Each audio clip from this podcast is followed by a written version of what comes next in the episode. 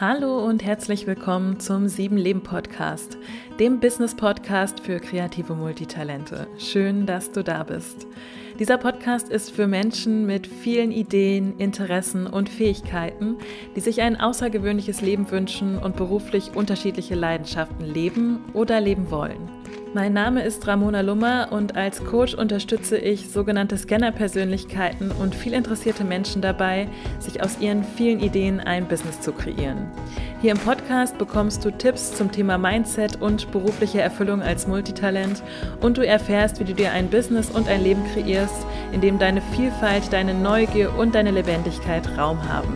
In meinem Podcast interviewe ich regelmäßig auch inspirierende Frauen, die unterschiedliche Jobs oder Businesses haben und damit erfolgreich sind. Bevor es mit der heutigen Podcast-Folge losgeht, gibt es eine kurze Ankündigung. Und zwar startet im Juni meine Community für selbstständige Scanner-Persönlichkeiten für kreative Frauen mit vielen Interessen, die unterschiedliche berufliche Leidenschaften haben. Im Fokus stehen dabei Austausch, Netzwerk und Verbindung unter Gleichgesinnten. Es wird Netzwerkabende geben und gemeinsame Coworkings, aber auch immer wieder Input zum Thema Gründen und Selbstständigkeit als Scanner-Persönlichkeit. Außerdem soll die Community auch dabei helfen, Fokus zu finden, Momentum für dein Business zu kreieren und aufrechtzuerhalten und dran zu bleiben. Du bist herzlich eingeladen, anmelden kannst du dich über den Link in den Show Notes. Jetzt aber zur heutigen Podcast-Folge und damit zu meiner heutigen Interviewgästin.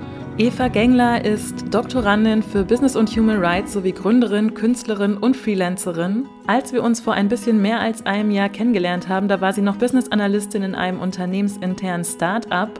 Im letzten Jahr hat sie eine riesengroße Entwicklung hingelegt aus meiner Sicht. Sie hat ihren Job gekündigt und sich unterschiedliche berufliche Projekte rund um ihr Herzensthema Frauenrechte gesucht und kreiert. Und im Interview sprechen wir über ihren Weg, ihre unterschiedlichen beruflichen Projekte, das, was sie heute macht und das Thema Frauenrechte. Außerdem erfährst du, warum es sich lohnt, auch mal nicht zu wissen, was der nächste Schritt ist und bewusst so einen Raum der Lehre zu kreieren, wo ganz neue Dinge entstehen können und was möglich ist, wenn du dir wirklich erlaubst, deinen eigenen Weg zu gehen und anfängst, Entscheidungen für dich zu treffen. Hallo Eva, schön, dass du da bist. Ja, hallo, ich freue mich auch. Dankeschön. Ja, wenn du magst, stell dich gerade einfach selbst nochmal vor. Wer bist du? Was machst du? Ja, gerne, danke. Also ich heiße Eva Gengler und ich bin 30 Jahre alt. Ich komme aus der Metropolregion Nürnberg. Äh, da bin ich aufgewachsen und da lebe ich auch noch. Und ähm, ja, ich liebe Farben, ich liebe das Malen und ich liebe es auch in der Natur zu sein. Und ich bin mit ganzem Herzen äh, Schwester. Ich habe zwei Schwestern und das ist, äh, sag ich mal so, mein, mein, ähm, mein Ort für äh, Inspiration und für Ruhe und das bin ich mit ganzem Herzen. Ansonsten bin ich auch vielseitig und bunt in dem, was ich beruflich tue. Ähm, wie du schon gesagt hast, ich, ähm, ja, ich bin zu einem Doktorandin im Bereich Business and Human Rights. Ich schaue mir hier die Frage an, wie sich künstliche Intelligenz ähm, auf Frauen und Frauenrechte auswirkt vor allem wie das auch in Zukunft sein wird. Und ja, dann bin ich noch Künstlerin. Ähm, hier male ich Alkoholtinte und ich äh, mache Illustrationen mit, mit, ähm, mit Aquarell vor allem und gestalte Karten.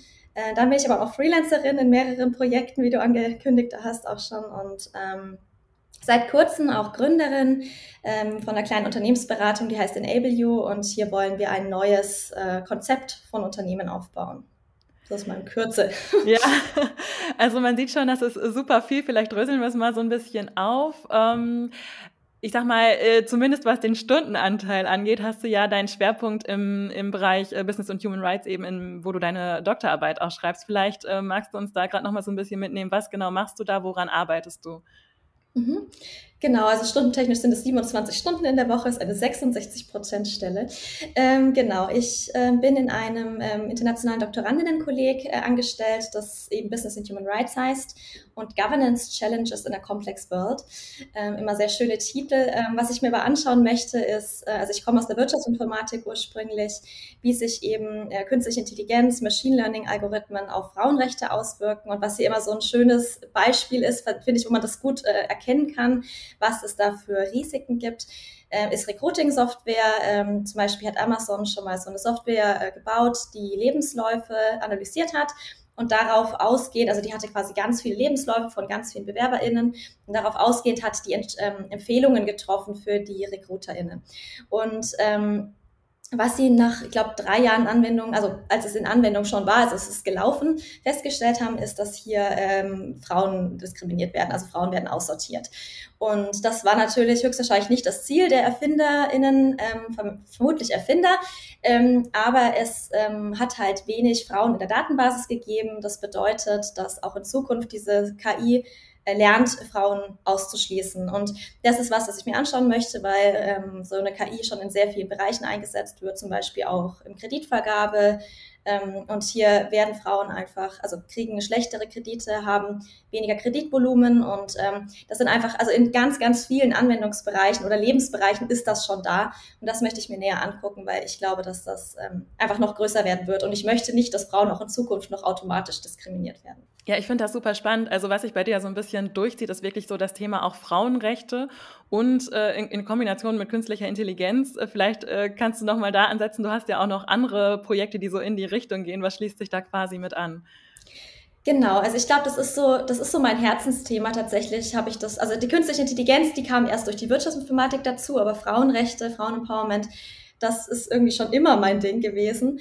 Ähm, ich bin auch noch Vorständin in einem Verein, ähm, der heißt Erfolgsfaktor Frau und ähm, in dem bin ich eben in mehreren Projekten freiberuflich tätig und zum einen ist das auch ein Thema, ähm, das heißt Sex Robots Women. Das beschäftigt sich damit, wie künstliche Intelligenz in Sexrobotern sich auf Frauen auswirken kann. Und ob, also die Frage ist quasi so ein bisschen, ähm, verstärkt das die Objektivierung von Frauen in unserer Gesellschaft, wenn wir hier sehr sexualisierte Sexroboter verwenden.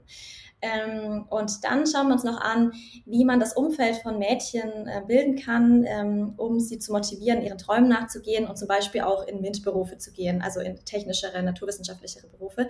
Ähm, weil ich glaube, das ist einfach auch ein Riesending. Ich glaube, da müssen wir ganz bei ganz jungen äh, Kindern anfangen und denen schon den Mut machen, ähm, ja, das ist cool, wenn du dich dafür interessierst. Natürlich dürfen es auch andere Bereiche sein, aber gerade auch technische Bereiche sind auch für Mädchen da. Und ähm, Genau, dann ist es noch ein Projekt, was ich ähm, im Rahmen von einem anderen Unternehmen mitmache. Und das beschäftigt sich damit, wie man selbstständige Frauen ähm, innovativer gestalten kann oder wie selbstständige und kleine Unternehmen von Frauen insbesondere ähm, in der Innovation ähm, stärker vertreten sein können. Und genau, das ja, zielt alles darauf ab, dass einfach Frauen auch Teilhabe ähm, im Berufsleben haben und ähm, ja, dass auch vielleicht der Gender Pay Gap nachlässt, Frauen mehr in Führungspositionen kommen und ja, also das, ich glaube einfach diese männlich geprägte Berufswelt ähm, sich zu Frauen hin öffnet und auch ändert. Genau. Ja, super wichtiges Thema auf jeden Fall. Und ich, also ich bin auch immer super fasziniert, wenn ich sehe, was du alles so machst und dass du so für dieses Thema losgehst. Und gleichzeitig ist ja gerade auch, wenn du sagst, ähm, irgendwie KI im Bereich Kreditvergabe oder so, das sind Bereiche, wo ich nie gedacht hätte, dass, dass solche Themen da reinspielen. Also dass da überhaupt äh, die KI auch einen Unterschied macht. Ähm, ohne da jetzt zu tief ins Detail zu gehen, äh, liegt das dann an der Programmierung oder wie kommt das an der Stelle zustande? Also ich denke, die Programmierung spielt immer eine Rolle, weil ähm, du dir bei Systemen eine gewisse Frage stellst. Du machst die mit einem, also du programmierst die mit einem gewissen Ziel. Und ich denke, hier ist schon sehr wichtig, wer mit im Team ist, weil gewisse Fragen wahrscheinlich nicht gestellt werden. Also hier ist auch so ein prominentes Beispiel, dass zum Beispiel Gesichtserkennungssoftware schwarze Frauen nicht, ähm, also die Gesichter von schwarzen Frauen nicht identifizieren konnte. Und ähm, ich gehe jetzt mal nicht davon aus, dass dieses Entwicklerteam sich das äh, zum, also als Ziel gesetzt hatte, aber sie hat sich vermutlich halt auch nicht die Frage gestellt, ob das für solche Menschen passt. Und ich denke, wäre hier zum Beispiel eine schwarze Frau mit dem Team gewesen, hätte sie vermutlich das mal ausprobiert und festgestellt, ui, also es erkennt mich nicht. Ähm, also ist sicherlich ein Stück weit die Programmierung oder wer das tut wichtig, aber ich glaube, der größere Bestandteil ist nochmal, äh, sind die Daten, weil das sind Daten, die aus der Vergangenheit kommen. Also ich meine, Daten sind ähm, per se aus der Vergangenheit, weil, na, also wir haben die irgendwann erhoben und dann spiegeln die halt auch das wieder, was zu der Zeit war. Und das zum Beispiel im Recruiting ist auch sehr anschaulich, wenn man halt denkt, wer war denn bisher in Führungspositionen, wer wurde bisher für technische Berufe eingestellt. Und wenn man halt das einfach, ähm, also wenn man hieraus einfach lernt äh, und wenn quasi dann, also was dann die KI eigentlich macht, ist einfach nur menschliche Entscheidungen aus der Vergangenheit in die Zukunft zu automatisieren. Und wenn das halt passiert, dann ist es offensichtlich eigentlich, dass das auch kein technischer Fehler ist, das ist ein menschlicher Fehler. Also das ist einfach eine Bias, die wir als Menschen reinpacken. Genau. Ja. Und ähm, hast du da so eine Vision, ähm, wo es da hingehen soll? Also wie sieht äh, die Welt aus, äh, ne, in der wir das nicht mehr haben für dich? Ich glaube, ähm, dass wir da schon in der richtigen Richtung unterwegs sind, mit zum Beispiel unserer Außenministerin, mit feministischer Außenpolitik. Ich denke, dieses Wort feministisch ist da sehr wichtig, was definitiv inklusiv zu betrachten ist aus meiner Sicht, also was auch nicht nur die weiße Frau betrifft, sondern auch hier wieder in inklusiver und interdisziplinärer und äh, Weise betrachtet werden muss. Aber ich denke, wir brauchen hier Frauen mit in den Teams. Ja? Und wenn ich Frau sage, dann meine ich das auch irgendwie inklusiver. Ähm, aber ich denke, wir brauchen Frauen auch in der IT, die müssen da mitentwickeln und die müssen auch mitentscheiden, weil wir müssen auch überlegen, wer entscheidet denn, dass welche Projekte mit einem gewissen Ziel umgesetzt werden. Und ich denke, hier braucht es auch einen viel stärkeren Fokus auf ethische Belange und ähm, wo wollen wir eigentlich mit unserer Gesellschaft hin? Und ich, ich, ja, ich sehe eine Zukunft, in der einfach Frauen viel größere Teilhabe in der gesamten Entscheidungswelt haben und auch mit umsetzen. Und also ich denke, bisher stimmt es halt noch, dass die Berufswelt uns sehr viel von Männern, von weißen Männern für weiße Männer gemacht worden ist. Und ich hoffe, dass wir davon wegkommen. Ja. ja. ja, spannend. Und da schließt sich halt auch wieder der Kreis, wenn du sagst, wir brauchen da eben auch ähm, mehr Frauen in MINT-Berufen, die dann in solchen Entwicklerteams auch sitzen, ne? mit deiner Arbeit in dem Verein wiederum. Ne? Ja. Absolut, ja. Ja, cool. Und jetzt ähm, haben wir uns ja quasi äh, über ein ganz anderes Thema kennengelernt, beziehungsweise kenne ich dich über deine Kunst. Erzähl doch mal, was machst du da genau? Ja, genau. Ich habe das Flavors of Color genannt und ich mache das seit 2020. Ähm, ich habe tatsächlich über Corona wieder angefangen zu malen. Ich habe eigentlich immer gemalt und dann irgendwie beruflich das aus den Augen verloren, sage ich mal, irgendwie keine Zeit mehr gehabt, dann dem keine Prio gegeben. Und während Corona war nicht mehr so viel Zeit für andere Dinge und dann habe ich mich dem wieder gewidmet. Deswegen, ja. ähm, von dem her hatte das auch was Gutes für mich, Corona. Ähm, ich komme vom Zeichnen, deswegen äh, liebe ich Details und ich liebe Illustrieren oder generell ähm, mit, also was vorzeichnen, mit, mit, mit Aquarell malen, illustrieren, das finde ich ganz toll. Ähm, ich mag es aber auch sehr gerne mit Alkoholtinte zu malen. Das ist, hat was sehr, also das ist eine fluide Technik. Man verföhnt quasi tatsächlich das auf dem Papier. Und das ist was sehr äh, meditatives und sehr, also ich kann nicht so ganz steuern, wie das am Ende aussieht. Und das ist auch ein guter Gegensatz, sag ich mal, zu meiner sonst sehr perfektionistischen Art, weil ich da einfach nicht wirklich sagen kann, wie sieht's aus. Ähm, aber so im Grundsatz, äh, ich, ich ähm, gestalte Malereien und ich ähm, gestalte Papeterie mit, mit Karten, manchmal auch Hochzeitskarten. Und dann, ich hatte Weihnachtskarten verkauft letztes Jahr und genau. Aber das ist schon ein bisschen, das, es ist auch ein Herzensprojekt, aber das ist nicht mein Hauptfokus. Das mache ich einfach, weil ich das toll finde und weil ich gerne anderen Menschen eine Freude machen möchte. Ja, ja sehr cool. Und vielleicht ganz kurz noch dazu, ähm, wenn du sagst, du hast das so über Corona wiederentdeckt, ähm, welchen, welche Rolle hat das vorher in deinem Leben gespielt? Also ist das eher was, was du als Kind äh, gern gemacht hast oder äh, hast du es schon auch noch so mit äh, in die Jugend oder ins junge Erwachsenenalter nehmen können? Ich würde sagen, das auf jeden Fall. Also ich habe seit, also ich kann mich nicht erinnern, dass ich irgendwann nicht gemalt habe, aber vermutlich gab es die Zeit auch. Aber ich hatte auch Kunst-LK, also ich habe während der ganzen Schulzeit sehr, sehr viel gemalt.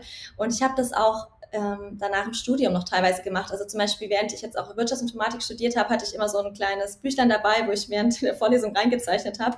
Ähm, was tatsächlich, wo ich tatsächlich sehr gut fokussiert war, weil ich währenddessen nicht, mich nicht sonst fremd beschäftigen konnte. Also ich kann sehr gut zuhören, während ich zeichne. Ja. Ähm, aber ich habe es tatsächlich während meinem Berufsleben dann, äh, so zweieinhalb Jahre, drei Jahre habe ich gar nicht mehr, also habe ich es gar nicht mehr gemacht. Die Zeit habe ich mir gar nicht genommen. Ja. Mhm. ja, und dafür, dass das ja, ich sag mal, nur so ein kleines Projekt am Rande ist, oder wie du es eben gesagt hast, ne? also dass es äh, so dein Herzensthema ist, was, was äh, aber einen kleineren Fokus bekommt bei den vielen Themen, die du hast, finde ich, kommt da ja unglaublich viel bei rum. Also immer wenn ich sehe, wie viele Bilder du malst, das bin ich mal total begeistert. Ja, sehr schön. Genau. Und dann bist du auch noch Gründerin, hast du gesagt. Das ist jetzt relativ neu. Wie ist das da? Genau, also ich ähm, bin bei Enable You dabei. Das ist so eine kleine Unternehmensberatung, ähm, die wir jetzt neu aufsetzen. Da ist auch mein Freund dabei und ähm, wir sind zu viert, also vier Co-Founder oder ein Founder und drei Co-FounderInnen. Ähm, und wir, das, das steht eigentlich mit im Zusammenhang. Also generell ist es auch äh, mit das Ziel, hier irgendwie eine neue Organisationsform aufzubauen also das ist nach äh, Reinventing Organizations von Frederic äh, Laloux. Und ähm, das soll eine evolutionäre Organisation sein, die ganzheitlich den Menschen in den Vordergrund stellen soll. Also zum einen sollen natürlich faire Gehälter bezahlt werden und alles transparent sein, äh, viel Mitbestimmung, viel Selbstbestimmung aber es soll auch, ähm, also wir sollen nicht die Maske tragen müssen, die wir, glaube ich, so oft irgendwie anlegen. Wenn wir ins professionelle Berufsleben kommen, haben wir so das Gefühl, wir müssen irgendwie, ich glaube, le leider oft auch eine männliche Maske tragen. Und das soll nicht der Fall sein. Also wir wollen hier irgendwie einen Unterschied machen für die Personen, äh, die da drin sind. und am Ende natürlich auch für die KundInnen, mit denen wir Projekte machen. Genau. Ja, das ist gerade seit Anfang des Jahres so, äh, so ein Projekt, was äh, mehr, immer mehr Fahrt aufnimmt. Ja. ja, ja, auch cool, dass ihr das mit so einem neuen Ansatz macht. Äh, ich sag mal, Reinventing, Reinventing Organizations ähm, ist ja auch ein Buch. Ähm, ich hab, ich, ich kenne es auch, aber ich habe es noch nicht gelesen. Aber jetzt, wenn du es nochmal sagst, kommt auf jeden Fall wieder ganz oben auf die äh, lange Bücherliste. äh, super spannend auf jeden Fall. Kannst du vielleicht, also hast du den Ansatz gerade parat? Kannst du sagen, was genau das ausmacht? Nochmal so in ein, zwei, drei Sätzen? Hm, ja, es geht wirklich um das Ganzheitliche und es geht darum, dass es auch keine Hierarchien gibt, sondern dass man ähm, den Menschen irgendwie so ein positives Menschenbild unterstellt und ähm, meint, die wollen schon das Beste tun und sind selbst organisiert und können das auch. Also ähm, und auch sowas wie Job Rotation oder so ist ganz normal. Also wenn man sich weiterentwickeln möchte oder so, dann kann man das tun. Aber ich glaube, das Wichtigste ist dieses Vertrauen ähm, in die Menschen, ähm, dass die schon selbst das Beste wissen und dass nicht einer oben oder eine oben drauf sitzt, ähm, die quasi den Menschen sagt, was sie zu tun hätten, sondern ja, ich glaube, dieses positive Menschenbild ist da ganz, ganz zentral. Und auch, dass das dann auch gut wird. Also, dass man irgendwie da auch breit sein kann, äh, dass man ganzheitlich sein kann. Und also ich würde sagen, das ist so für mich die äh, Quintessenz gewesen. Aber es natürlich hängt da ganz viel dran, wie man Meetings organisiert, wie man die Organisation aufstellt. Ist schon viel komplexer, aber für mich ist so das der, sag ich mal, zentrale Kern ähm, der Idee. Ja. ja, also so ein Ansatz, der sehr auf Vertrauen auch basiert, ne? Ja. Ja, ja. Ja. Okay. Das heißt, ähm, du machst ja heute sehr viele unterschiedliche Dinge, aber das war ja nicht immer so. Ich weiß noch, ich glaube, wir haben uns so grob vor einem Jahr kennengelernt, vielleicht schon ein bisschen, bisschen über ein Jahr, aber so, so über den Daumen gepeilt. Und äh, da war es bei dir noch ganz anders. Also du hast ja eine Riesenveränderung im letzten Jahr hingelegt. Äh, wie war dein Weg? Also wo kommst du ursprünglich her und äh, was ist dann passiert sozusagen? ja, also ich glaube, ich dachte immer, ich muss irgendwie so das eine Richtige finden. Ich war irgendwie der Meinung, äh, ich kann nicht so viele Dinge tun. Also ich hätte nie gedacht, dass ich so viele Dinge gleichzeitig machen kann, aber irgendwie habe ich das auch nie in Frage gestellt. Also ähm, deswegen hatte ich tatsächlich echt Probleme nach dem Abi, mich für das eine Richtige zu entscheiden. Ich habe dann auch zwei Studiengänge angefangen und abgebrochen. Und ich fand das ganz, ganz schlimm, weil ich, also ich fand das so eine krasse Entscheidung. Ich soll jetzt entscheiden, was ich mein ganzes Leben lang tue und ich kenne doch irgendwie nichts und ich habe viele Interessen, wie soll ich das tun? Ähm, letztendlich bin ich dann bei BWL gelandet und Wirtschaftsinformatik, ähm, was auch nicht schlecht war. Also ich, ich finde den Weg gut, aber auch da dachte ich noch, okay, jetzt habe ich halt einen Weg gewählt und quasi sowas wie Malen oder so, ne, das, das, das hat da irgendwie keinen Platz mehr. Und auch das äh, Frauen-Empowerment ist irgendwie kein Teil davon. Ich bin dann in der Strategieberatung gelandet, ähm, war da tatsächlich nur ein paar Monate, weil das so persönlich zu meiner persönlichen Situation damals nicht gut gepasst hat. Und ich muss auch sagen, es entspricht nicht wirklich meinen Wertvorstellungen oder dem, was mir eigentlich wichtig im Leben ist. Es ist doch krass luxusbasiert, aber extrem viel Arbeiten. Man ist sehr wenig zu Hause. Es ist meines Erachtens schon echt eine Ausbeutung und ein Fokus auf die falschen Dinge. Und eigentlich bin ich das nicht. Also deswegen, es war irgendwie cool, da reinzukommen. Es war auch echt eine krasse Erfahrung. Ähm, aber ich merke, dass ich das nicht will. Und ich bin dann ähm, in eine Inhouse-Consulting-Firma, also Startup gewechselt und da war das schon ganz anders, weil da hatte ich viel mehr Selbstbestimmung. Also vorher bei der Strategieberatung hatte ich halt einen Manager über mir, der hat sehr genau gesagt, was ich zu tun habe und ich habe nur ausgeführt. Also das war wirklich Mikromanagement und da konnte ich überhaupt keine Kreativität reinbringen. Das war jetzt bei dem anderen dann schon anders. Da habe ich als äh, Business Analystin gestartet, was relativ klassisch ist für eine Wirtschaftsinformatikerin und ähm, bin dann recht schnell ins Anforderungsmanagement gekommen von einem großen IT-Projekt, was ich geleitet habe und aufgesetzt habe, was echt cool war. Ich habe super viel gelernt. Und dann irgendwie doch überraschend bin ich sehr schnell Führungskraft geworden.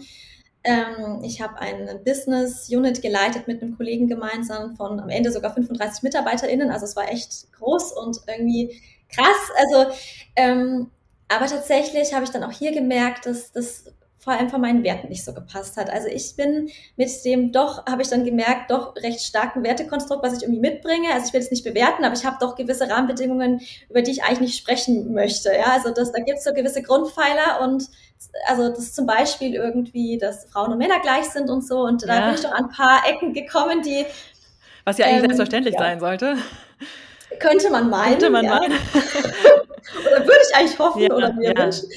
Ähm, und das habe ich dann gemerkt, da werde ich von meinen Werten her auch nicht glücklich. Und ich bin dann tatsächlich ich habe dann ähm, so, so, ein freiberufliches Projekt angenommen, was zu der Zeit noch ehrenamtlich war, ähm, dieses zu sechs Robotern und äh, habe ja irgendwie mein Flavors of Color nebenbei gehabt und bin dann tatsächlich, habe einfach gekündigt und habe quasi erstmal nichts verdient ähm, und ja, bin hier irgendwie es war auch ein krasser Schritt, weil ich erstmal so, oh Gott, ich verdiene nichts, oh Gott, schrecklich. Und dann habe ich immer so gemerkt, eigentlich ist es kein Risiko, weil ich kriege auch wieder einen Job. Also die Möglichkeit kann ich mir geben. Und tatsächlich jetzt im letzten Jahr hat sich extrem viel getan, weil ich jetzt eigentlich endlich mal Entscheidungen für mich getroffen habe. Ich glaube, vorher hatte ich sehr stark, war ich sehr stark fremdbestimmt, habe extrem viel drüber nachgedacht, was denken andere über mich, ähm, was denkt die Gesellschaft über mich.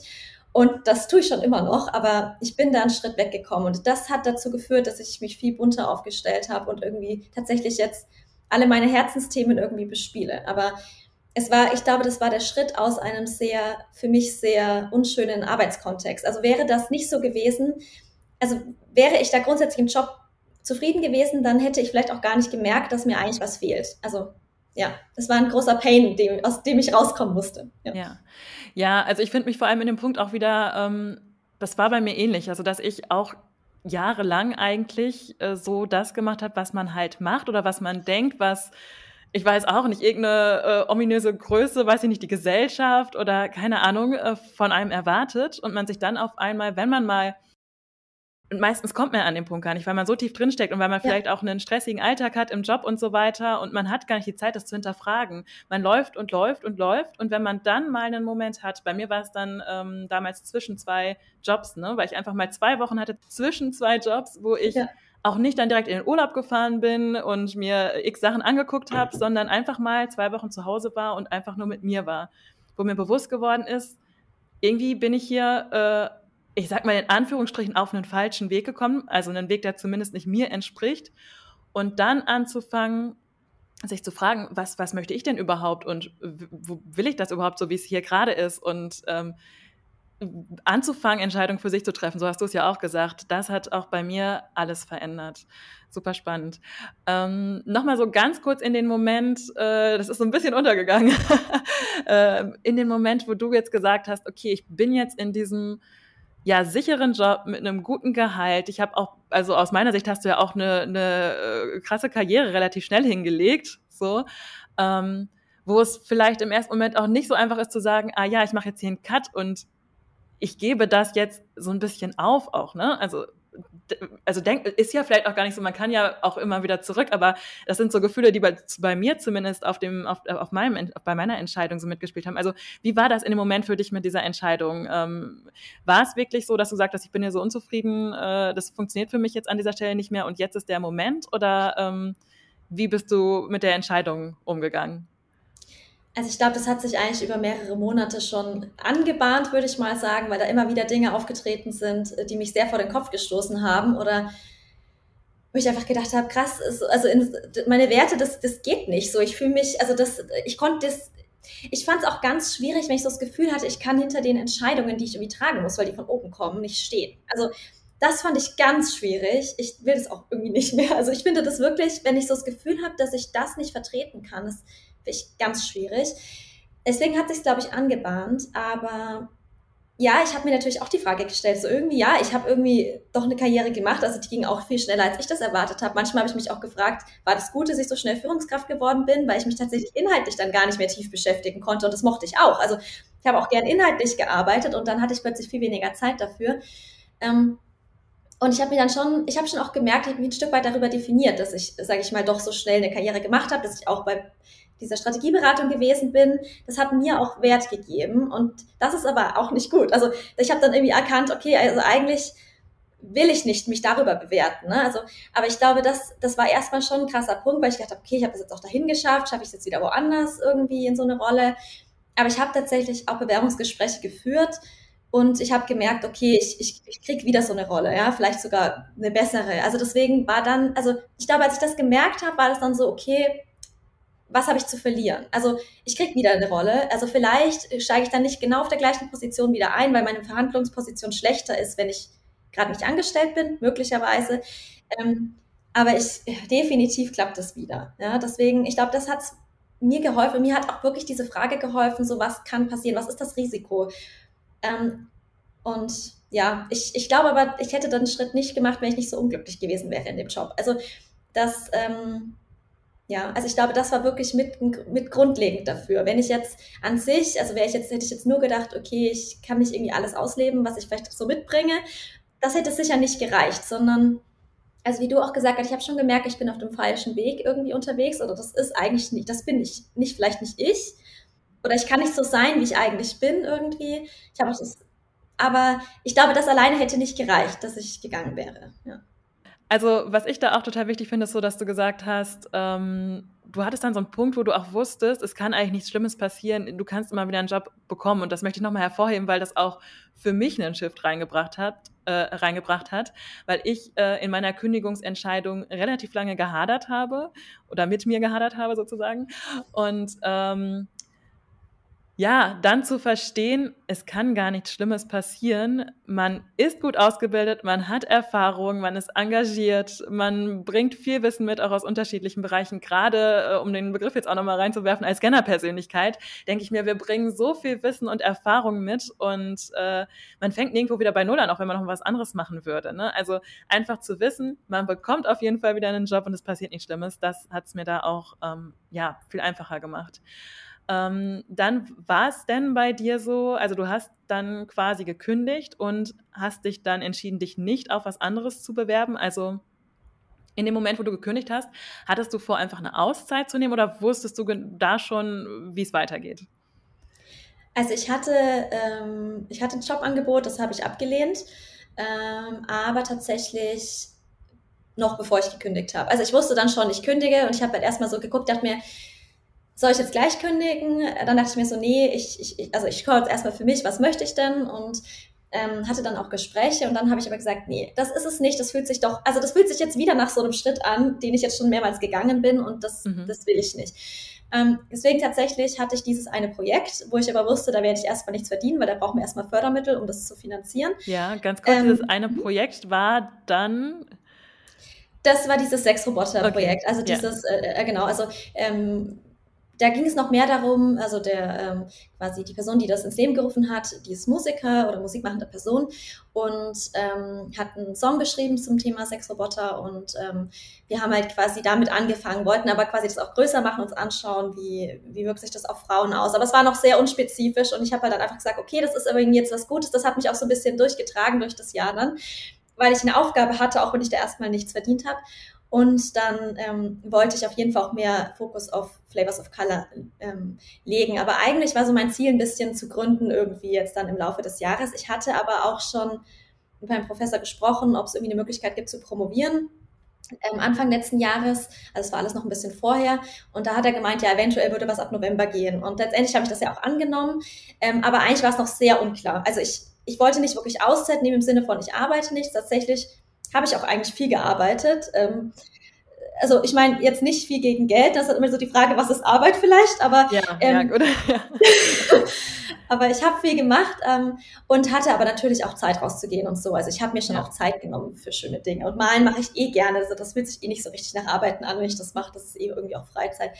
Ähm, aber ich war eigentlich noch, es war noch nicht so klar, was ich mache. Also ich ich fand es auch irgendwie gut zu wissen, dass es noch nicht so klar ist, weil da konnte sich noch was entwickeln. Also hätte ich das jetzt schon ja. so ganz genau ja. vor Augen gehabt, dann wäre ich schon wieder ins nächste so reingekommen. Aber eigentlich fand ich sogar auch irgendwie cool zu sagen, okay, ich schaue jetzt mal, was kommt und ich gönne mir die Zeit. Ich habe jetzt ein bisschen Rücklagen über, ne, also ich habe ja. jetzt ein bisschen gearbeitet, da ist ein bisschen Geld da, ich kann mir das leisten und ich werde schon sehen. Ja. ja. War es denn so, dass du vorher schon auch so das Gefühl hattest, ähm, da sind ganz viele Themen, die mich auch begeistern, die mich auch interessieren und mir fehlt so ein bisschen die Zeit, auch wenn ich in so einem Vollzeitjob stecke? Also äh, war dadurch dann, also war es auch perspektivisch so, dass du gesagt hast, jetzt habe ich die Möglichkeit, auch mal diese Dinge umzusetzen? Sicher auch. Also zum Beispiel malen und, und, und irgendwie hier.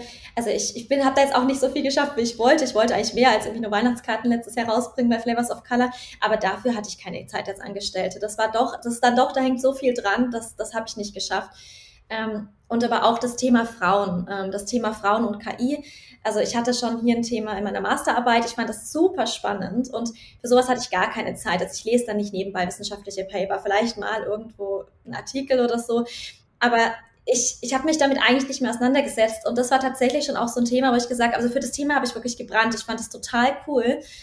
Und da habe ich mir so auch gedacht, so, hm, irgendwie beschäftige ich mich auf der Arbeit nicht mit Themen, die sich wirklich für mich, also die ich wirklich toll finde, für die, für die ich Begeisterung mitbringe. Also ich wollte die schon gut machen und es war jetzt nicht langweilig, aber das ist nichts, was mir am Herzen liegt. So ich, also ne, also das Thema mit Frauen, auch malen oder irgendwie, das sind alles Themen, wo ich sage, da irgendwie da kann ich dafür Begeisterung aufbringen, da da sprühe ich irgendwie vor Energie und das war bei den anderen Themen nicht so und das war schon definitiv, das hat mir schon irgendwie vom Gefühl her gefehlt, weil das finde ich auch nebenbei neben einem 40 oder plus Stunden Job dann irgendwie auch schwierig ist zu realisieren, all diese Themen und Interessen irgendwo unterzubringen. Das ja, das kommt dann sehr kurz. Mhm. Und was ich auch nochmal hervorheben wollte, äh, ist das, was du eben gesagt hast, so, dass du bewusst auch gesagt hast, ich weiß jetzt noch nicht, was kommt, ne? Weil das habe ich auch so gemacht. ähm, und für mich war es auch einfach so ein Gefühl von, wenn ich jetzt, äh, weiß ich nicht, 40 bis 50 Stunden war es in meinem Fall, ich weiß nicht, wenn man dann in einer Unternehmensberatung oder in irgendwelchen äh, äh IT-Projekten äh, sitzt, kann es ja auch schon mal noch mehr sein, dann ist gar keine Zeit oder es ist gar kein Raum dafür da, dass was Neues überhaupt in mein Leben kommen kann. Und äh, ja, da einfach zu sagen, ich gebe mir mal bewusst äh, eine gewisse Zeit, wo ich auch einfach mal gucken kann, was, was kann sich entwickeln, wenn der Raum dafür da ist. Das war für mich auch nochmal ähm, ja, ein schöner Weg und eine schöne Erkenntnis. Jetzt machst du ja unglaublich viel und man fragt sich so ein bisschen, wann macht sie das alles? äh, magst du uns mal mit in deinen Alltag nehmen? Äh, was nimmt da wo wie viel Zeit ein? Wie organisierst du dich? Wie sieht das so aus? Ja, also ich frage mich das manchmal auch. Aber ähm, also ich glaube, jede Woche sieht anders aus bei mir. Ähm, ich habe am Anfang gedacht, ich kann mir das klar strukturieren. Irgendwie einen Tag ist für das eine, ein Tag ist für das andere, aber ich halte es einfach nicht ein. Also ich, ich habe das nicht einen Tag eingehalten. Und dann dachte ich mir auch so, okay, ich akzeptiere das jetzt auch, dass das einfach so nicht klappt. Und was ich jetzt tatsächlich tue, ich schreibe mir immer Sonntag, irgendwie Abend, Nachmittag alle To-Dos auf, die ich jetzt so im Blick habe für die nächste Woche. Ja. Ich gehe auch quasi meinen Terminkalender durch und schaue so, okay, was steht an und schreibe mir das alles auch physisch in ein Buch, ähm, weil ich gemerkt habe, dass ich das irgendwie sehr viel befriedigender finde, was physisch abzuhaken, als irgendwie nur ein Kästchen zu setzen oder irgendwas rauszulöschen. Mhm. Ähm, und dann nehme ich mir Montag früh die Zeit, irgendwie nochmal meine Woche zu strukturieren, zu überlegen, was mache ich wann.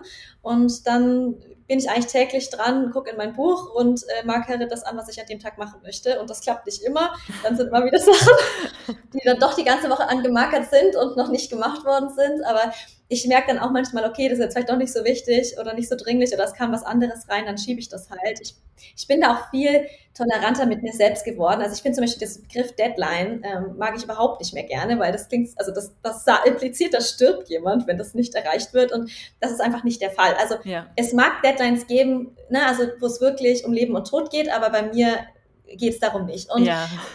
ähm, deswegen, ich bin schon ein bisschen frustriert, wenn ich dann nicht, also nicht schaffe, was ich möchte, aber ähm, ich, ich bin da viel gelassener geworden, von außen betrachtet, aber auch also an mich selbst, weil ich mir denke, okay, ich, ich mache schon Dinge und am Ende habe ich immer alles irgendwie geschafft und es wurde fertig und irgendwie auch gut und deswegen bin ich da ein bisschen entspannter geworden. Ähm, genau, und am Ende der Woche schaue ich mir dann nochmal an, so was habe ich geschafft, so ein bisschen wie so ein Review im agilen Arbeiten, so wie habe ich mich gefühlt, wie war die Woche und ähm, was will ich nächste Woche anders machen und dann plane ich irgendwie so ein bisschen die nächste Woche. Das ist sehr kurzfristig, also weil ich wirklich wochenbasiert das eigentlich mache und dann tagesbasiert. Und ich habe mir aber auch so einen Jahresplan aufgeschrieben, mal, wo ich so alle größeren Projekte ja. mit so Meilensteinen drin habe, weil ich so dachte, also mich hat es das gestresst, dass ich immer wieder Sachen in meinem Kopf aufgeploppt sind. So, ah, das steht auch noch ja. an. Ja. Oh, und dann, dann bin ich ständig gestresst, weil ich so, oh, das hatte ich wieder vergessen. Ah, stimmt, das gibt's ja auch noch. Und seitdem es aber irgendwo steht, ist es so, also da weiß ich, okay, ja, ich denke da dran, das steht hier und das ist irgendwie, muss nicht, also deswegen heißt es aber nicht, dass ich gar nicht gestresst bin. Also ich merke schon auch gerade, dass ich viel mache und mhm. dass ich ein gewisses Stresslevel habe und dass ich das vielleicht auch ein bisschen wieder manchmal senken muss. Aber ähm, ich glaube, mein Anspruch an mich selbst ist da ein bisschen anders geworden. Und wie gesagt, ich merke, wenn ich Dinge aufschreibe, sind sie aus meinem Kopf raus und mhm. dann vergesse ich sie nicht und dann stresst es mich auch weniger. Mhm. Ja. Okay, das heißt, das heißt, du hast äh, im Grunde schon so einen Überblick, was für Projekte stehen dieses Jahr an und dann machst du es aber eher so auf Wochenbasis und ich sag mal, wie so ein Buffet, wo man sich so ein bisschen auswählen kann, ähm, was mache ich denn jetzt tatsächlich? Ne? Also, dass man ja. sich nicht zu sehr festnagelt auf irgendwas, weil das äh, ist ja für uns Kreative manchmal dann auch nicht so ähm, einfach. Ja. ja. Das heißt aber, ähm, es ist nicht so, dass du all diese Projekte, die du machst, dass du jede Woche von jedem Projekt was machst. Das heißt, manchmal hast du vielleicht auch Wochen, wo du das eine Projekt fokussierst und dann das andere mehr oder wie machst du das? Also irgendwie ist schon meistens von allem irgendwie was dabei. Also zum Beispiel auch, also das eine Projekt, dieses Sexroboter-Thema, da bin ich Projektleiterin und da kommt ja. jetzt noch ein zweites dazu im Mai. Ja. Ähm, also da, da kommen eigentlich immer irgendwie so kleinere Anfragen oder ich muss ja die Deadlines im Blick haben. Also Deadline, ich mag das Wort echt nicht, aber irgendwie so die Meilensteine, die ja. Timeline im Blick ja. haben. Also da kommen echt immer kleinere Themen, aber das heißt nicht unbedingt, dass ich da gerade ganz viel inhaltlich arbeite, sondern vielleicht eher, dass ich halt so ein bisschen das Projektmanagement mache. Da würde ich sagen, steht schon für alles irgendwie was an. Aber es ist schon mal so, dass irgendwie Doktorarbeit doch mal eine Woche dann, ähm, ich habe vorhin schon gesagt, weniger Fokus hat und dann ähm, mal wieder ein Projekt mehr. Also ich denke, das liegt auch ein bisschen daran, was ist jetzt gerade dringlich. Ähm, ich meine, wo ich zum Beispiel eigentlich auch immer ein Stück weit was rausnehmen kann, ist bei Flavors of Color. Ich meine, da habe ich mir auch, sag ich mal, Ziele für mein Jahr gesetzt, aber da habe ich auch schon ein paar jetzt gerissen. Und ja, ich meine, am Ende leidet es tatsächlich vielleicht da ein bisschen drunter. Also ich meine, da habe ich zum Beispiel, wenn ich jetzt Hochzeitskarten designe, natürlich habe ich dann auch irgendwelche Meilensteine oder irgendwelche Absprachen, die muss ich natürlich dann auch einhalten, klar. Aber dann komme ich vielleicht doch ein bisschen weniger zum Malen dann. Also das, das ist dann schon irgendwo der Fall. Aber ja, ich glaube, ich bin da sehr flexibel geworden, dass ich das einfach rotiere. Ja, ja. okay.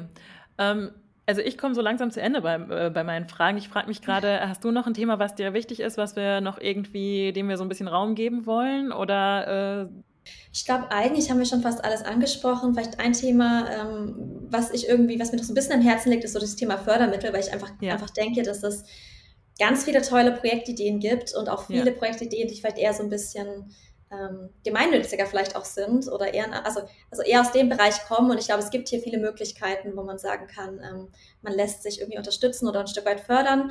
Äh, vielleicht auch nicht vollkommen, aber also, ne, und das, das ist auch immer ein Prozess, man muss das beantragen und so, aber vielleicht einfach hier auch nochmal so ein bisschen den Punkt in, im Auge behalten, dass es vielleicht hier Möglichkeiten gibt, auch ähm, Projekte, die vielleicht nicht in erster Linie irgendwie wirtschaftlich sind oder so, umzusetzen. Und ich finde, das ist auch nochmal so ein Punkt, also der für mich auch wichtig war, weil das sind jetzt Projekte, die, ich mache jetzt auch einige Projekte, da würde jetzt vermutlich eine Firma erstmal kein Geld zahlen.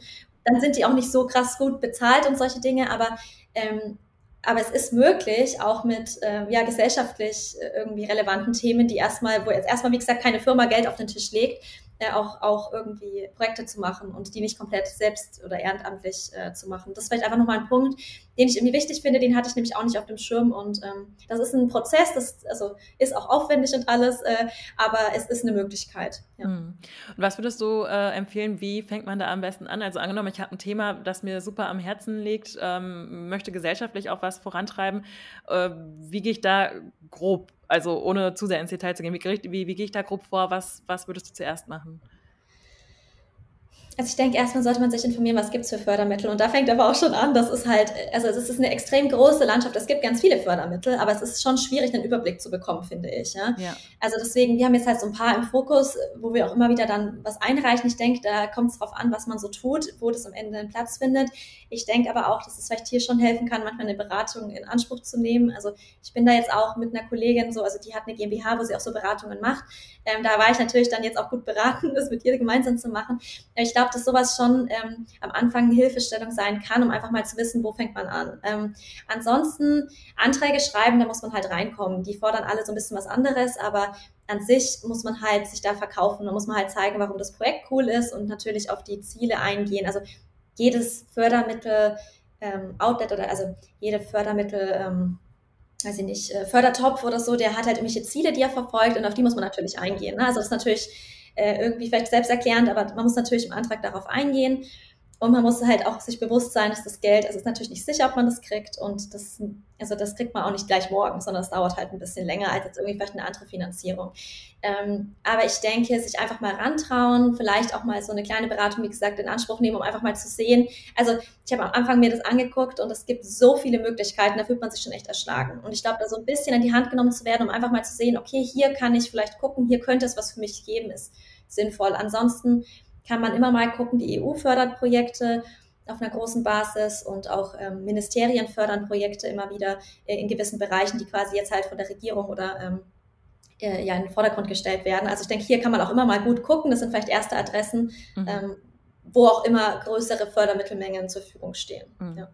Okay, das heißt, ähm, ich gucke mal, was habe ich überhaupt für ein Projekt, recherchiere so ein bisschen, was für Fördertöpfe gibt es vielleicht für mein Thema und ähm, suche mir auch jemanden, der vielleicht auch sogar schon mal so einen Antrag gestellt hat und der mich da so ein bisschen bei unterstützen kann. Worauf kommt es da überhaupt an? Und dann einfach versuchen ne? und vielleicht auch nicht nach dem ersten Antrag, falls der abgelehnt werden sollte, aufgeben, sondern es einfach äh, an unterschiedlichen Stellen auch versuchen.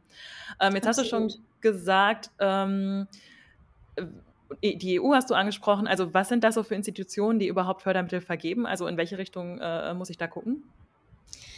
Also grundsätzlich kann man, glaube ich, sagen, dass eben ganz viele, also es gibt halt viele Gelder, die quasi auch, also zum Beispiel sowas wie Green Deal äh, fördern sollen. Also, ne, also das ist halt irgendwie gerade ein europäisches Ziel und da kann man schon ganz gut sagen, okay, wenn es solche Ziele gibt, dann werden die auch irgendwo gefördert. Also die meisten großen Ziele, würde ich jetzt mal unterstellen, die wir so haben, werden dann auch irgendwie gefördert, weil man auch Unternehmen ähm, dazu intensivieren, incentivieren möchte, in diesen Bereichen tätig zu werden. Das heißt, also zum Beispiel ähm, sind wir im Bereich Erasmus Plus, ist eine Bildungsförderung ähm, mit unseren ehrenamtlichen Projekten angesiedelt, aber da gibt es noch viel, viel mehr. Also da gibt es ähm, also ich denke, da lohnt sich sicher mal zu gucken.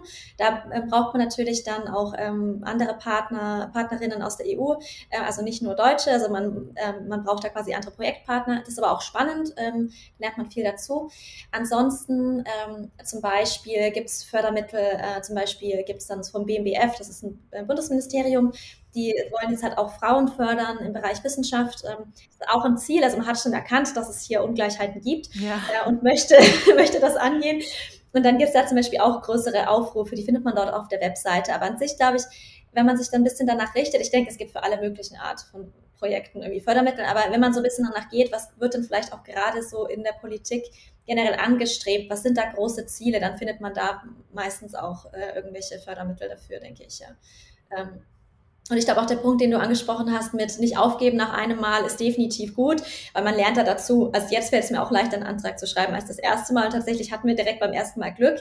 Ähm, aber das ist auch immer eine Spur Glück dabei, ganz sicher, ja.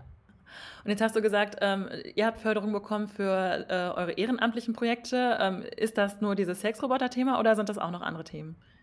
Das ist eben das Sexroboter-Thema mit zwei Projekten aktuell und das ist ähm, dieses, was ich angesprochen habe, mit Mädchen in MINT-Projekte ähm, oder in, in MINT-Themen bringen und dann eben auch noch dieses äh, selbstständige Frauen irgendwie fördern, ähm, kleinere Unternehmerinnen fördern, es innovativer zu werden. Also man sieht schon, das ist eine große Bandbreite an Dingen möglich, äh, auch im Bereich natürlich Nachhaltigkeit und so ist, ist gerade sehr groß im Blick, äh, zu Recht und ähm, ja, also und ich denke, da kann man, also die, die ähm, schauen auch immer auf die Innovativität, äh, auf die Innovationen von dem Projekt. Äh, und ähm, auch hier, also auch Sexroboter kam gut an, weil das was sehr, also ich weiß nicht, ob es was Innovatives ist, aber es ist ein sehr un, unzugängliches oder es ist ein sehr neues Thema. Irgendwie kennt man ja. das nicht so. Ja. Und hier muss man sich natürlich schon Gedanken machen, so mache ich das Gleiche wie irgendwie alle anderen, dann ist es wahrscheinlich nicht so gut förderbar. Ne? Also man sollte schon irgendwie was Neues mitbringen, irgendwie eine neue Idee haben, aber ich glaube, in ganz vielen Projekten, Ideen ist es der Fall. Okay, spannend, ja. Ich frage mich die ganze Zeit, ob dieses Sexroboter-Thema ein bisschen zu kurz gekommen ist. Magst du da, weil ich äh, wusste gar nicht genau, was heißt das überhaupt und worum mhm. geht es da genau, aber es ist ja auch ein wichtiges Thema. Vielleicht äh, magst du da noch mal kurz was zu sagen. Kann ich gerne machen. Ich glaube, es bedarf auch immer Erklärung, ja. weil das immer im ersten Moment schwierig zu verstehen ist. Und es war tatsächlich für mich auch so. Also generell, äh, was wir betrachten als Sexroboter sind humanoide Sexroboter, was bedeutet irgendwie in menschlicher Form. Und auch hier vielleicht wieder, äh, also nicht überraschend für Frauen ist Sexualität immer noch ein ziemlich großes Tabu. Und ähm, es sind relativ wenig Frauen in der Entwicklung in der IT tätig. Und deswegen erleben wir, ähm, dass Sexroboter äh, sehr wenig von diversen Teams entwickelt werden. Es gibt schon sehr viele Männer, die da äh, unterwegs sind. Und wenn man sich die mal anguckt, da gibt es zum Beispiel, wenn man mal googeln möchte, Real Doll, gibt es da ein, äh, also ist quasi ein Unternehmen, das solche Puppen herstellt, die sehen schon sehr lebensecht aus. Und was die quasi am Ende tun sollen, so ein bisschen auch so Companions sein, also sie sollen quasi irgendwie begleitet sein, die sollten eigentlich sprechen können, die sollen sich bewegen können, ähm, sollen halt sehr inter, ja, viel interagieren können. Das ist aktuell aber noch nicht so richtig der Fall. Also die haben schon da erste äh, Ansätze, die haben vielleicht so ein bisschen Körpertemperatur, ne, so die sich ein bisschen warm anfühlen oder ein Herzschlag oder so, aber es ist noch relativ rudimentär. Ähm, was wir uns quasi angucken möchten, ist eben die Frage, ob das die Objektivierung von Frauen erhöht. Ähm, also in unserer Gesellschaft sind Frauen sehr häufig Objekte. Wenn man zum Beispiel in Zeitungen guckt, sind äh, Frauen da viel weniger ähm, mit eigenen Worten erwähnt oder auch viel weniger am Text erwähnt, sind aber recht häufig auf in Bildern zu finden, als irgendwie eher accessoire-mäßig. Und das ähm, spielt sich in, es spiegelt sich in ganz vielen Punkten unserer Gesellschaft wieder. Und ähm, dass jetzt Frauen einfach Objekte sind. Also ich meine, das, ne, also das, das könnte das schon nochmal arg verstärken. Auf der anderen Seite gibt es da auch positive Ideen. Zum Beispiel gibt es schon ähm, auch in Deutschland Bordelle, die quasi Sexroboter anbieten. Und hier könnte ich mir zum Beispiel auch vorstellen, dass es vielleicht auch andere Frauen dann wieder entlastet und dass die gewisse Dinge nicht tun müssen. Also deswegen hat das ähm, vermutlich wieder wie alles eigentlich im Leben irgendwie Pro und Contra. Und ähm, was wir aber machen möchten, ist uns anschauen mit einem interdisziplinären Team, also mit PolitikerInnen, mit EthikerInnen und auch ähm, mit ähm, ähm ja, PädagogInnen, was kann man tun, wie kann man solche ähm, Software oder solche Sexroboter entwickeln, ohne dass sie das tun. Also was könnten hier ethische Guidelines sein, um sich diesem Thema anzunähern und nicht am Ende Frauen zu schaden. Also das ist mhm. der, der Kontext des ersten Projekts. Ja, ich hoffe, es ist klarer geworden. Ja, doch, ich glaube schon. Äh, auf jeden Fall wieder sehr spannend und auch super wichtig, weil das einfach Themen sind, die in unserem Alltag, also ich, ich mache mir über sowas äh, normalerweise keine Gedanken und deswegen ist es wichtig, dass man das proaktiv so auch in den Fokus rückt. Und einfach total schön zu sehen, dass ich für dich, also dass du für dich so ein Thema gefunden hast, äh, wo sich so ein roter Faden durchzieht, weil überall ja wirklich so dieses Thema Frauenrechte dann auch auftaucht. Vielleicht äh, zum Schluss noch ähm, ein, zwei Fragen, wenn du dich nochmal in deine Situation hineinversetzt, ich sag mal so vor einem, ein, ein und einem Vierteljahr, äh, bevor du gekündigt hast, ähm, was würdest du äh, Frauen mitgeben wollen, die vielleicht in einer ähnlichen Situation sind, dass sie irgendwie das Gefühl haben, ich bin hier gerade beruflich in einer Situation, die entspricht mir nicht oder ich fühle mich hier nicht wohl und ich möchte was verändern, aber ich weiß noch nicht wie und ich traue mich nicht so richtig. Äh, hast du da ein, zwei Tipps aus deiner Erfahrung? Ja, also ich glaube tatsächlich, was du gesagt hast mit ich traue mich nicht richtig, also wirklich das einfach wagen. Also sich mal die Frage stellen, was ist das Risiko, was kann wirklich passieren? Und wie du auch gesagt hast, wir, wir sind, also wir haben eine Ausbildung, wir bringen was mit und auch wenn wir am Ende den Schritt ähm, in eine Ungewissheit gehen, lernen wir da auch viel dazu. Also ich denke mir jetzt, wenn ich mich jetzt irgendwo bewerben würde, was ich jetzt gerade nicht vorhabe, aber ich würde so viele neue irgendwie Kompetenzen oder Dinge ja. auf meinen Lebenslauf ja. schreiben können. Ich ja, also ich hätte so viele neue Themen und ich glaube einfach auch das, das schätzen auch Unternehmen immer mehr. Also vielleicht nicht jedes Unternehmen und vielleicht möchte man da auch dann nicht hin, mhm, aber ich glaube, mhm. es gibt immer mehr Unternehmen, die das schätzen, wenn man sich Dinge traut äh, und wenn man solche Kompetenzen mitbringt. Dieses unternehmerische Denken, glaube ich, das wird immer wichtiger und genau das bringt man dann mit. Und also ich glaube, das, das als was Gutes zu sehen, als einen Vorsprung und also am Ende, wenn du die bist, die sich das getraut hat, dann sagt es ganz, ganz viel über dich aus. Und das sagt, und das sagt viel über dich aus, wenn du es am Ende nicht machst. Das ist auch okay. Das ist in Ordnung, ne? Aber ich glaube einfach, dass man am Ende sagen kann, man kann, man hat dann nichts zu verlieren, weil man geht wo raus, wo man unglücklich ist. Und man kann da eigentlich nur gewinnen. Und sei es dann nur an Erfahrung und man weiß dann, wo man, was man am Ende danach nicht mehr möchte. Also ich weiß jetzt halt auch ziemlich genau, in was für eine Art von Unternehmen ich nicht mehr arbeiten will. Und ja, also ich glaube einfach dieses sich trauen und ähm, auf das Gute auch vertrauen, weil wir können ganz viel. Und wie du auch gesagt hast, wenn man sich mal die Zeit und den Raum gibt, dann kann auch was entstehen. Das kann halt nicht entstehen, wenn wir dafür gar keine Zeit haben. Und ja, das würde ich sagen als Tipp. Und ich kann es einfach nur begrüßen. Also ich, ich habe es überhaupt nie bereut. Das war der beste Schritt, den ich gemacht habe. Ich bin so unfassbar viel glücklicher als vorher, weil einfach Beruf sehr viel Zeit von unserer, weiß ich, Zeit in der Woche in Anspruch nimmt. Und wenn wir da unglücklich sind, dann ist es ein großer Teil unseres Lebens und das sollten wir einfach nicht, nicht verschwenden. Ja. ja, da kann ich nur sagen, ja, ja, ja, sehe ich überall genauso. ich hätte, genau, würde ich mich mir so mit draufhängen und von daher würde ich es auch gar nicht groß kommentieren, sondern einfach so stehen lassen. Es, du hast es super gut auf den Punkt gebracht. Ähm, und ähm, wenn ich jetzt sage, okay, ich, ich, ich höre gerade das Podcast-Interview und ich finde Eva super spannend und was sie so macht oder ich möchte vielleicht auch mal ihre Kunst mir angucken, äh, wo findet man dich, wo kann man dich kontaktieren, wie kann man dich äh, bei deinen ja so sehr wichtigen Themen auch vielleicht unterstützen, wie kann ich mit dir in Kontakt kommen?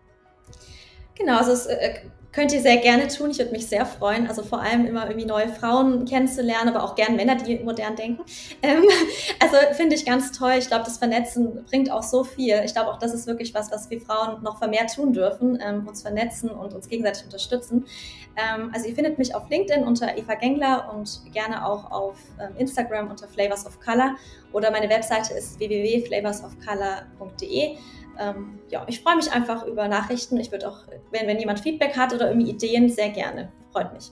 Super, genau. Ich packe das auf jeden Fall auch nochmal zu den Infos. Dann könnt ihr da auch einfach direkt auf die Links klicken und euch mit Eva vernetzen. Super schön. Es hat mir richtig viel Spaß gemacht mit dir. Danke auch, dass du ja deine Themen mit uns geteilt hast und äh, schön, dass wir das Gespräch zusammenführen konnten. Ja, vielen Dank. Ich fand es auch sehr schön. Jetzt gehe ich ganz beglückt bald ins Wochenende. Ja, wunderbar. Schön, dass du dabei warst bei der heutigen Podcast-Folge. Danke, dass du dir die Zeit genommen hast. Und wenn es dir gefallen hat, dann schau doch gern mal bei mir auf Instagram vorbei, Ramona und lass einen Kommentar unter dem dazugehörigen Post da. Schau auf jeden Fall auch bei Eva vorbei, vernetz dich mit ihr auf LinkedIn oder Instagram und schau auf ihrer Website vorbei. Ich packe dir die Links dazu in die Show Notes. Und wenn du Lust hast, dich mit anderen Scanner-Persönlichkeiten, mit anderen selbstständigen Frauen auszutauschen, dann werde Teil meiner Community. Das Ganze startet, wie gesagt, Anfang Juni und den Link findest du ebenfalls in den Show Notes. Ich freue mich jetzt schon drauf und ich freue mich, wenn du dabei bist. Ich wünsche dir jetzt erstmal noch einen wunderschönen Tag. Bis bald, deine Ramona.